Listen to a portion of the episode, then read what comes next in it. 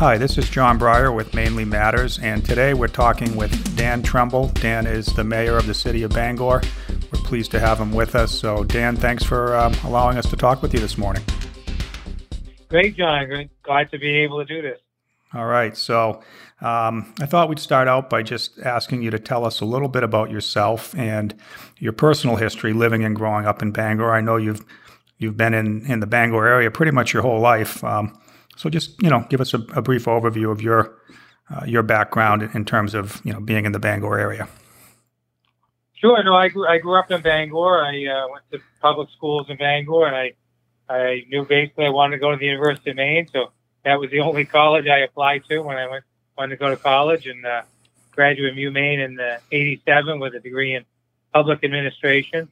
But I also knew I kind of wanted to stay in this area, so I uh, been very fortunate to been able to have a number of small businesses in the area. I've had a convenience store where I spend most of my time, and I worked there before I bought it, but I've owned it now since uh, 1996, so almost 20, almost almost 25 years. And then about uh, 13 years ago, bought the Ground Round in Bangor, and I also have a number of uh, investment properties, some uh, commercial real estate, and some apartment buildings.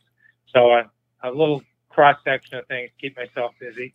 And uh, I've been on the uh, city council twice. I served on the city council from 1999 to 2005 and served a term as mayor in 2004. And then I got reelected, uh, got back on the council in, uh, uh, four years ago. And I'm currently serving as mayor this year of the city council. Wow, that's fantastic. And uh, just by way of reference, Dan and I were at the University of Maine at the same time. I I went to UMaine Orono, and like you, Dan, I, I only applied to one school, and that was that was the one. um, and I graduated in '88. But uh, that's great. So you've got your hands in a lot of different pies, and you're very very experienced. Uh, it sounds like being on the city council and and also serving as mayor. Um, regarding that, so you, have been on the city council uh, a couple of times for m- multiple years, and uh, it sounds like you've been mayor um, twice. Now you're in your second term. Can you give our listeners a little bit of a uh, overview of what the difference is between uh, being a regular city council member and, and serving as mayor? Oh, sure. I mean, in Maine, it's kind of like in Portland and Waterville in Maine, they have elected mayors which have a little bit more authority than the Bangor mayor. In, in Bangor, there's nine members of the city council, and each year the nine members select from among themselves somebody to serve as mayor for that year. So basically, in, in Bangor, it's more ceremonial. If there's any ribbon cuttings, you go to those types of things.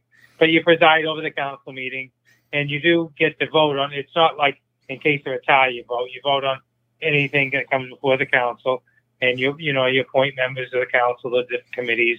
And you know if somebody wanted to come meet with the city about some business expansion, you'd probably represent the city at the council at a meeting like that. So you know, in, in some of the larger cities, the mayor has a little bit more authority and uh, has a bigger role in running the city. In Bangor, there's really no day to day role for the mayor. It's just, uh, you know, you're kind of the first among nine on the council. Okay, well, th- thanks for explaining that. That's uh, that's interesting.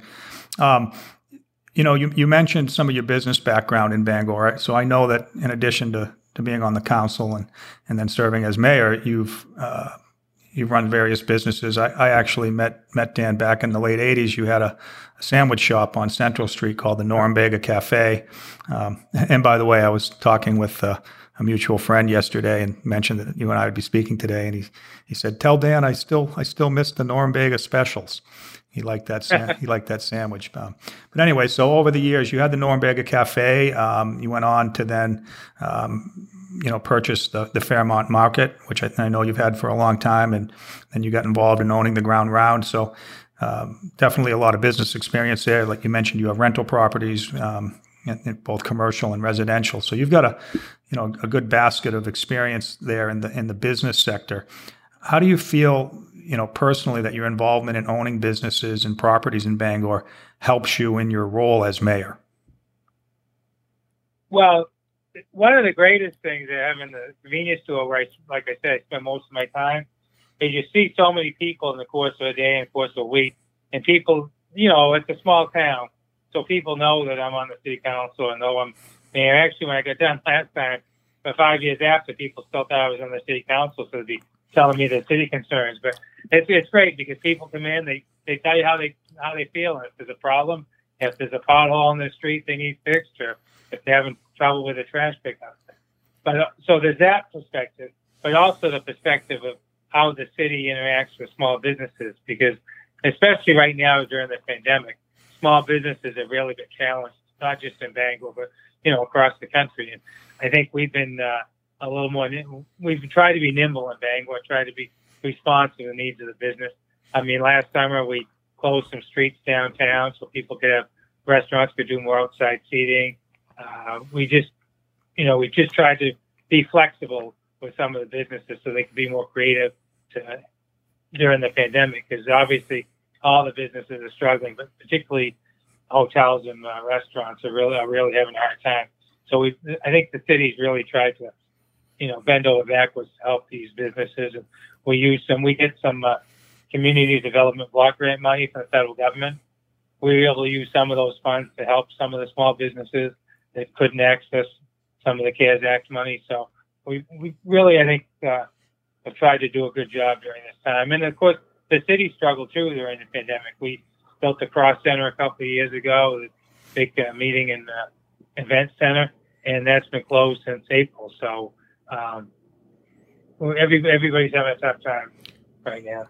Yeah, it, it, no doubt about that. And um, it's interesting hearing you you talk about um, you know running the store and being there a lot and being able to interact with the public. Um, that that is interesting. I can see how that's a real advantage for for not only you know the, the, citizens that come in contact with you, but for you yourself as a council member or um, as mayor, being able to have that you know daily interaction with the, the, the people that live in Bangor is, is somewhat probably unique in that they're having access to you when they do have a gripe or an idea or a concept. Um, so you really get to hear, you know, at the, at the ground level, so to speak, what's going on on a day to day basis. And I'm sure that helps helps a lot. And, and particularly as you mentioned uh, during COVID and and having to be responsive as um, as a as a city government to helping uh, small businesses navigate this and be creative. I'm sure that that your role as a business owner has helped there as well because you you know firsthand you know what it's like to get licenses and and compliance and different things that need to be done in order to run a business. So that's that's great that you've been able to bring that that uh, basket of experience to to the council and to the role of mayor. So I think that's wonderful.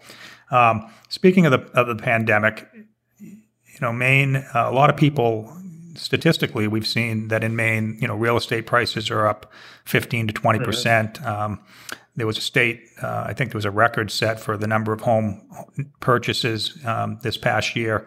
And a lot of that seems to be people that were living in, you know, perhaps New York City, Boston, um, larger met- metropolitan areas that found out they can work remotely or, you know, they don't want to live in a, in a more populated area. So they've come up to Maine and um, that's driven some prices up and, and, and whatnot, which is good for some um, not good for others, but but it is showing that more people are, are, are, sort of looking at Maine as a place to be.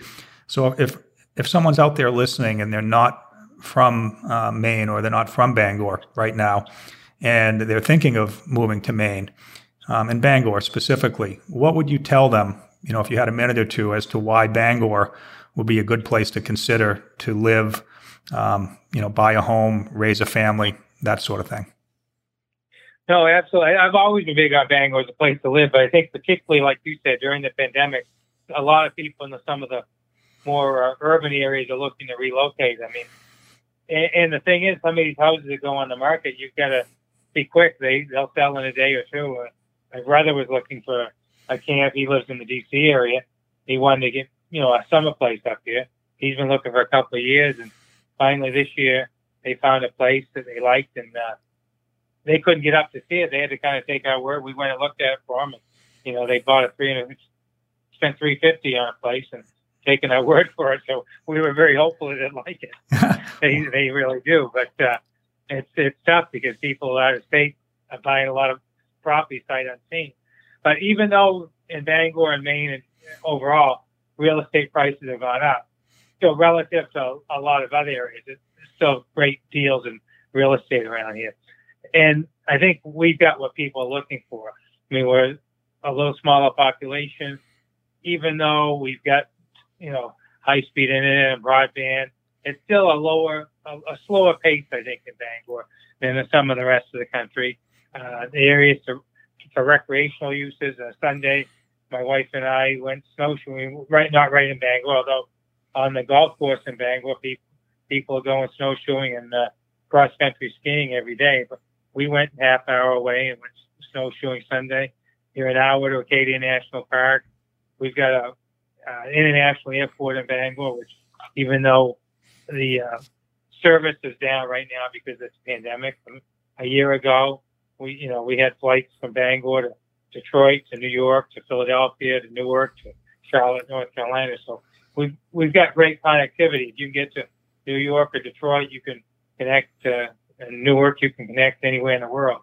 So and, it, and it's you know it's five minutes when I travel and talk to people that say, oh, you know, they live in major hubs, and they say, oh, I had to drive an hour to get up at five three o'clock in the morning, drive an hour to get to the airport. I said, oh, my flight was at six twenty. I left my house at uh, five thirty to get to the airport. They they look at me like I'm nuts or something, but uh, it's so close, and uh, you know, we've got a world class hospital in Bangor. Our schools have won awards for the, the quality of our schools, and uh, so we've got a lot of great amenities in Bangor great neighborhoods, great parks. I think for for a city this size, we've got uh, a lot going for us.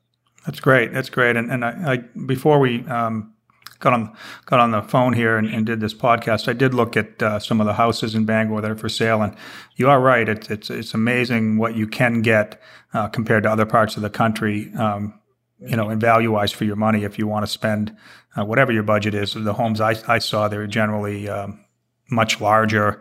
Some of them are just beautiful. Um, you know, if they were in Massachusetts, they'd be literally two or three, oh. three million dollars.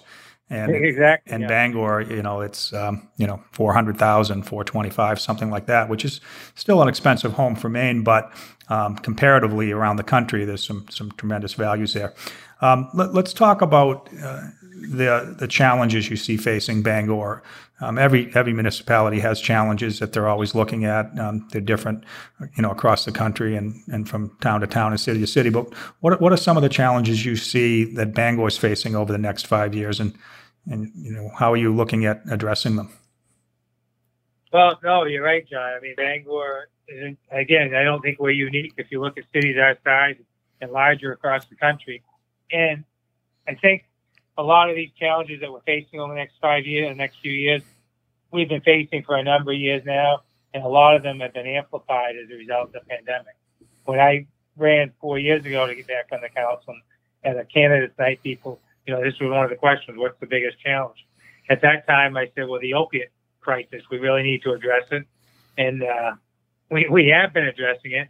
And even though the pandemic's going on and people, it's not on the front page every day it really hasn't got any better. We're still seeing a tremendous amount of deaths as a result of opioid overdoses, and the, the problem is is is huge. I mean, I think the the um, the far as prescriptions of people getting addicted to opiates, like the way this crisis started, has gotten better. But people are still having the issues, and we're trying to address it. Is a city Bangor's one of two cities in the state that has its own public health department. Portland does and Bangor does. It. So we've done a lot through a public health department to try to reach out to work with people that are having uh, in crisis. I mean, uh, fire department, the police department have Narcan in the cars. So we're, we're trying to do a lot, but it's the problem is huge. It seems like you, you know you plug in a dike, you get one hole plugged, something pops out someplace yeah. else. So, but at the same time, and a lot of these problems are tied together. I mean, the other issue is which is huge. Is a, you know, a town like Bangor, you wouldn't think so, but we've got a big problem with the homeless issue. I mean, I mean, typically we've always had a homeless population in Bangor. It's probably been, you know, maybe year-round average, we might have a couple dozen homeless people, maybe 20 to 30. I mean, this summer we had about 150 homeless in the city of Bangor, hmm. and people had set up tents on the waterfront. I mean, it was really it had gotten out of hand, and uh, we don't want to just you know, do a sweep and say, okay, they're gone. The problem, you know, they're someplace else. The problem take care. We're trying to get these people into a situation where they're into a better situation. And people think, well, okay, you give somebody a, a place to live and their problems are solved. Well, not likely. When somebody that's homeless, that's probably one of their problems, but they usually have, they might have a drug addiction issue. They obviously probably don't have a job. They may have other medical issues, dental care. Uh, they just, they have a lot of other issues they need to deal with. So just finding somebody a place to get out of the you know the weather isn't going to solve the problem. So right, it's, but it's also in the Bangor's problem. These people aren't all from Bangor. You know, sixty maybe twenty five percent of the people are from Bangor. Probably seventy five percent are from the region, and then there's another twenty five percent that aren't you know from out of state or from out, you know out of the region. So, but it falls on Bangor to, to to deal with it. So we're trying to get some help from the state to deal with this, and I mean, hopefully we will. But, uh, hmm. it's a big problem, and we're trying to get a regional approach to it. Yeah, thanks for sharing that. It actually, you know, gives gives people some insight into the you know problems that others face and how you know as a city official you have to really look at it from a broad perspective. It's not an easy fix and it's not easy to say yeah. well, well just get rid of those homeless people or you know that person's a drug addict. There's a lot of underlying factors that that feed into that. And there's sounds like there's no real easy fix, but I'm glad that to hear that you're uh, you're working towards it and you're you're thinking of it and you're collaborating with the state on different ways that you might be able to help there. You had mentioned um, that you went to the University of Maine, as I did. So uh, that's the flagship campus, the University of Maine at Orono for the University of Maine system. They have campuses around the state, but uh, Orono is, is is the flagship and the largest, of course. Um, and that's pretty close to Bangor. It's it's uh, I think 10 miles away. So, are, are, there any direct benefits to the city of Bangor um, being located so close to the state's flagship university campus? Oh, there, there, there are a lot. I mean, one, just you know, just having that campus there, and the, I mean, I think probably most of the professors that teach at the university probably live in Bangor. I mean, I, we've got a number of people in our neighborhood uh, either work at the university or teach at the university.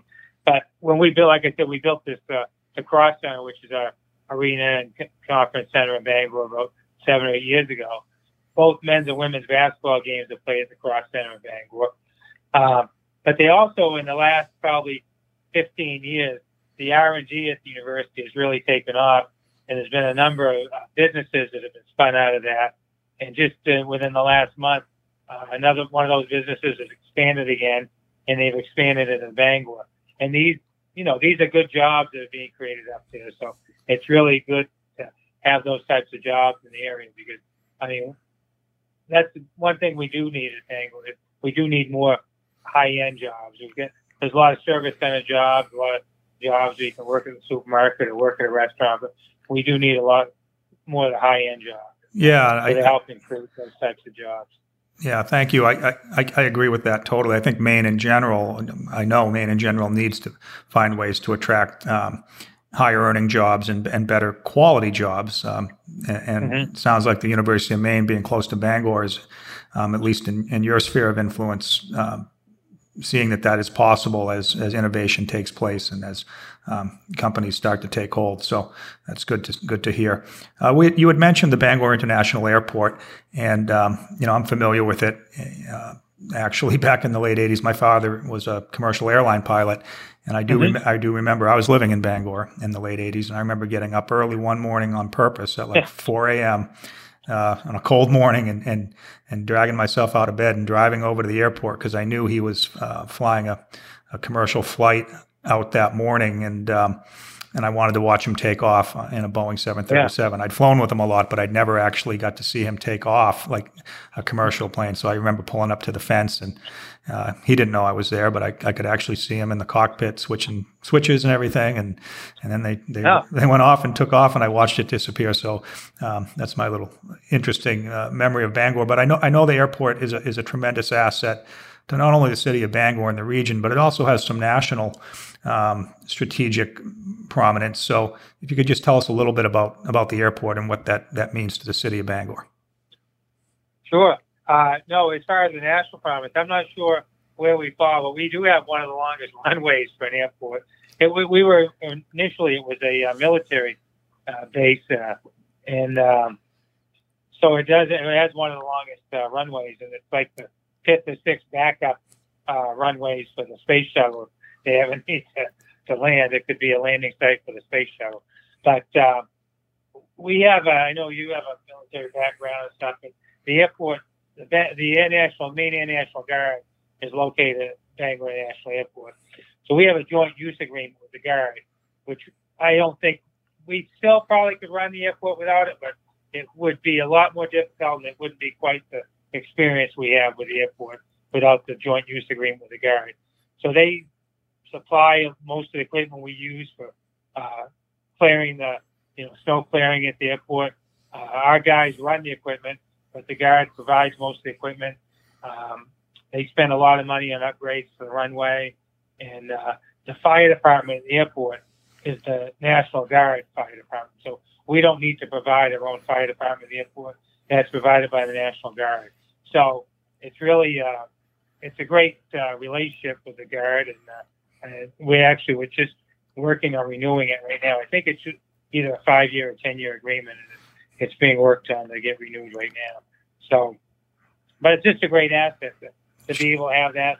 Uh, you know, not just the people of Bangor, but companies like Jackson Lab and Harbor, Eastern Maine Medical Center, University of Maine. I mean, they need to have people being able to fly in and out, sure, to different areas of the country on a regular basis. So it's it's and it's not you know when I fly out of Bangor, I'll be honest, I I always I want to fly out of Bangor, but I'll check the price in Portland and stuff. And honestly, the last I always get a flight out of Bangor that they're, they're either the same price or maybe a little less than Portland, and you don't have to drive the two hours. So I I I check to see you know is it a good deal, and the the deals are great out of Bangor. Yeah, they, they, it's a good point because I. Um, you know, my, my house in, in Maine is in Waterville, which is sort of closer to Bangor, but um, almost the same distance to Portland. And uh, it used to be uh, that, that flying out of Bangor, for whatever reason, always cost considerably more. Um, but I have mm-hmm. noticed over the last you know five years that that that that has shifted, and Bangor has become a much um, a more affordable place to fly out of and also more connected, as you had mentioned earlier um, in our discussion here about this, the direct flights to various cities. And, and I do remember watching when the space shuttles were flying, they would always show that, that Bangor was a, um, a diversion area if they had an emergency, that yeah. that was where they could uh, set down the first place in the, um, in the East Coast. And so, yeah, that's, that's cool to know. And it's also interesting to hear you explain about the uh, synergies and the partnership you have with the Air National Guard because um, just hearing you talk about that, obviously that's a tremendous game changer in terms of the city's ability to um, have a major airport like that in top condition and and um, and all that. So that's that's unique, and that's probably why the airport's been able to flourish by that partnership. Yeah. So, I hope you continue to exactly. keep that going. Um, you know, let's talk about uh, quickly here COVID nineteen. It's obviously affected the entire country. Uh, you've touched upon um, um, you know, some of the, the medical facilities that are in Bangor, and that is that's a whole other area we could talk about at another time. But Bangor does have, uh, you know, the state of Maine's some of the state of Maine's best healthcare and uh, um, some major hospitals, major um, uh, specialty areas with heart and. Um, you know different things that can be done there. So you've got a great health system, but nonetheless, COVID's affected the entire country. Maine has been noted uh, nationally as being one of the states hit especially hard in terms of um, restrictions and lockdowns um, related to COVID. You know, compared to some other states in the country or even the region, uh, Maine's been seemingly, from what's been reported and what I've been able to see and talk, people talk to, it's been harder on Mainers uh, in terms of the restrictions, um, uh, the business shutdowns, and that sort of thing. So, you know, you had mentioned a little earlier how that has affected uh, Bangor in particular. But you know, now that the vaccine is on the horizon, people are getting vaccinated. We're moving forward um, with a vision, you know, nationally that things are going to be getting better. Um, how do you see Bangor emerging from COVID in the coming weeks and months as the restrictions are lifted and as you know more people uh, get vaccinated and we, we get back to normal? Well, I I think we're going to come out of this okay. I think two things. I mean, Maine has one of the oldest populations in the country percentage wise. So I think that's part of the reason they've been a little more restrictive than some other areas. But we also are so dependent on the hospitality industry in Maine, particularly in the summertime, the coastal areas of the state, but even in Bangor. I mean, we hospitality is big in Bangor. The, the hotels are big. I mean, the hotels have taken a huge hit. The restaurants are taking a huge hit. So hopefully, as we start to get the vaccine out, we can start to get some things opened up. Where I we had a meeting last night where we talked about the rollout of the vaccine, and they're hopeful that they're going to get to the 1B group sometime and uh, maybe even towards the end of this month. So that would be great if we can start getting people who are essential workers vaccinated, and then people over the I think the people over 75 are in the 1B group. So I think the big thing is we get the vaccine out, we can get back to work. Yeah, that that that's logical, and you make a very good point. I think Maine is, in fact, the oldest uh, state in the country in terms of the average age of the populace, uh, or the percentage of people over the age of sixty. So um, that that is a tough thing to handle, knowing that that segment of the population is obviously much more affected by by COVID. Um, and and then also having to balance that with Maine being so dependent on tourism and um, the hospitality industry. So it's a tough tough balancing act to, to, to do both those things. And obviously, people's lives are very important. So it's uh, definitely been tough. But I hope hope hope you're right, and I hope that as the vaccines uh, become widely distributed, that we can look towards a a spring and summer um, that shows uh, Maine and Bangor getting getting back into uh, you know normal normal ranges. So yeah, exactly. Yeah, whatever normal is, exactly. Right. So, uh, well, you know, we're getting close to the end here. I, I would like to ask you, just a, out of curiosity, um, you know, for the people that are listening, a lot of them might be from Bangor, probably a lot aren't. Um, can you tell us uh, two or three things about Bangor that that people might find interesting that they wouldn't know about? Ah, that's that's a good one, John. Let me see. Uh, two things. Well, one I think that I've always thought was is neat, and I, you know, being from here, you, you kind of know these things, but people from way, like you said, probably might not be aware of. Them. But you know, in the late 1800s, Bangor was uh, a huge busting port. It was the lumber capital of the wo- world. I mean, there's these huge houses that you talked about on West Broadway in Bangor. They were built by the, the lumber barons. I mean, we were shipping lumber to the West Coast, and I mean, when they talked about the great cities in the United States, and you know, the latter part of the 1800s, they talked about San Francisco, New York City, and, and Bangor. I mean, that it was a big deal. We had a symphony orchestra in Bangor. I mean, we were very. It was a very cosmopolitan city. So, uh, so that's one thing people might not know about Bangor. I think the other thing, uh, there's probably a few things, but I was thinking. Uh, I think most people know Stephen King's famous author that lives in Bangor now. But uh, in the 1930s, Al, Al Brady gang was public enemy number one and they were in Maine. They came to a uh, sporting goods store downtown one day, and they ordered uh, three uh, machine guns, and they said we'll be back tomorrow to pick them up. So the uh, guy that owned the sporting goods store called the uh, authorities, and the next day, the agents from the FBI were posing as clerks in the store when the Brady gang came to pick up the, machine guns, and they uh, they got them down on the Central Street downtown. So, wow. Uh, was quite a shootout with public enemy number one in the 1930s in downtown Bangor. Actually, right across from where Club Roxy was downtown. Wow, wow, that that that's really interesting. I, I didn't know know that. I think I'd heard about it in the back of my mind, but I didn't know the level of detail, and uh, that's yeah. that's amazing uh, to know. So thanks for sharing that. Um, you know, we really enjoyed our time with you, Dan. Today, I I, I will say I'll throw something else in here um, before we go you know, the last um, week or two, we've seen a lot of um, a lot of animosity you know, across the country, if, for lack of a better word, with you know, politically, mm-hmm. and um, I think it's been upsetting for everyone to see, no matter where you sit politically, and um, you know, your mayor, which is uh, of, of, a municipality. So I just hope uh, that you know people can can kind of look at what's happened in the last couple of weeks and and, and even in the last year on both sides, and and, and find a middle ground and, and stop being, um, you know, so one side against the other, and, and and try to be more civil with each other, and not let things get to the point where uh, what we've seen, you know, here uh, recently. And you know, as a as a leader, I'm sure that that's uh, something you have to deal with um, on some level.